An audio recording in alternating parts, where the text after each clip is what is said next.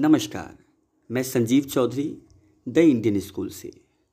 संगीत का शिक्षक हूँ और आज आठवीं क्लास के लिए बहुत ही खूबसूरत लोकगीत लेके आया हूँ सिक्किम प्रदेश का, जो कि हिंदुस्तान के हिमालय के गोद में बहुत खूबसूरत राज्य है वो। वहाँ चार पाँच तरीके की भाषाएँ बोली जाती हैं। जैसे कि नेपाली, शेरपा, लपेचा भूटिया तो मैं नेपाली भाषा में, जो कि ज़्यादातर वहाँ के लोग बोलते हैं नेपाली भाषा, सिक्किम में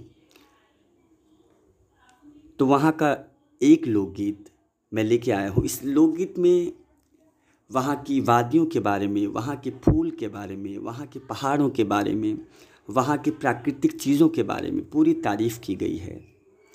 मैं चार लाइन इस गीत का आपको सुनाना चाहता हूँ। कति छ राम्रो सिक्किम हाम्रो हिमालीका खैमा। त्यो पर गुराँस ढकमक फुल छ, लेखर बेसीमा लेखर बेसीमा सिक्किम साधै हाँसिरहने त्यो पारी कञ्चनजङ्घा हिमाली हावा जिस्काउँछ साधै बिहानी पाखैमा बिहानी पाखैमा इस गीत में दो अंतरे हैं। मैंने एक ही अंतरा गाया है और मुखड़ा गाया है।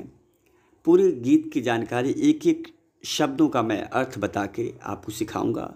आपको बहुत ही आनंद आएगा। बहुत बहुत शुक्रिया, बहुत बहुत थैंक यू।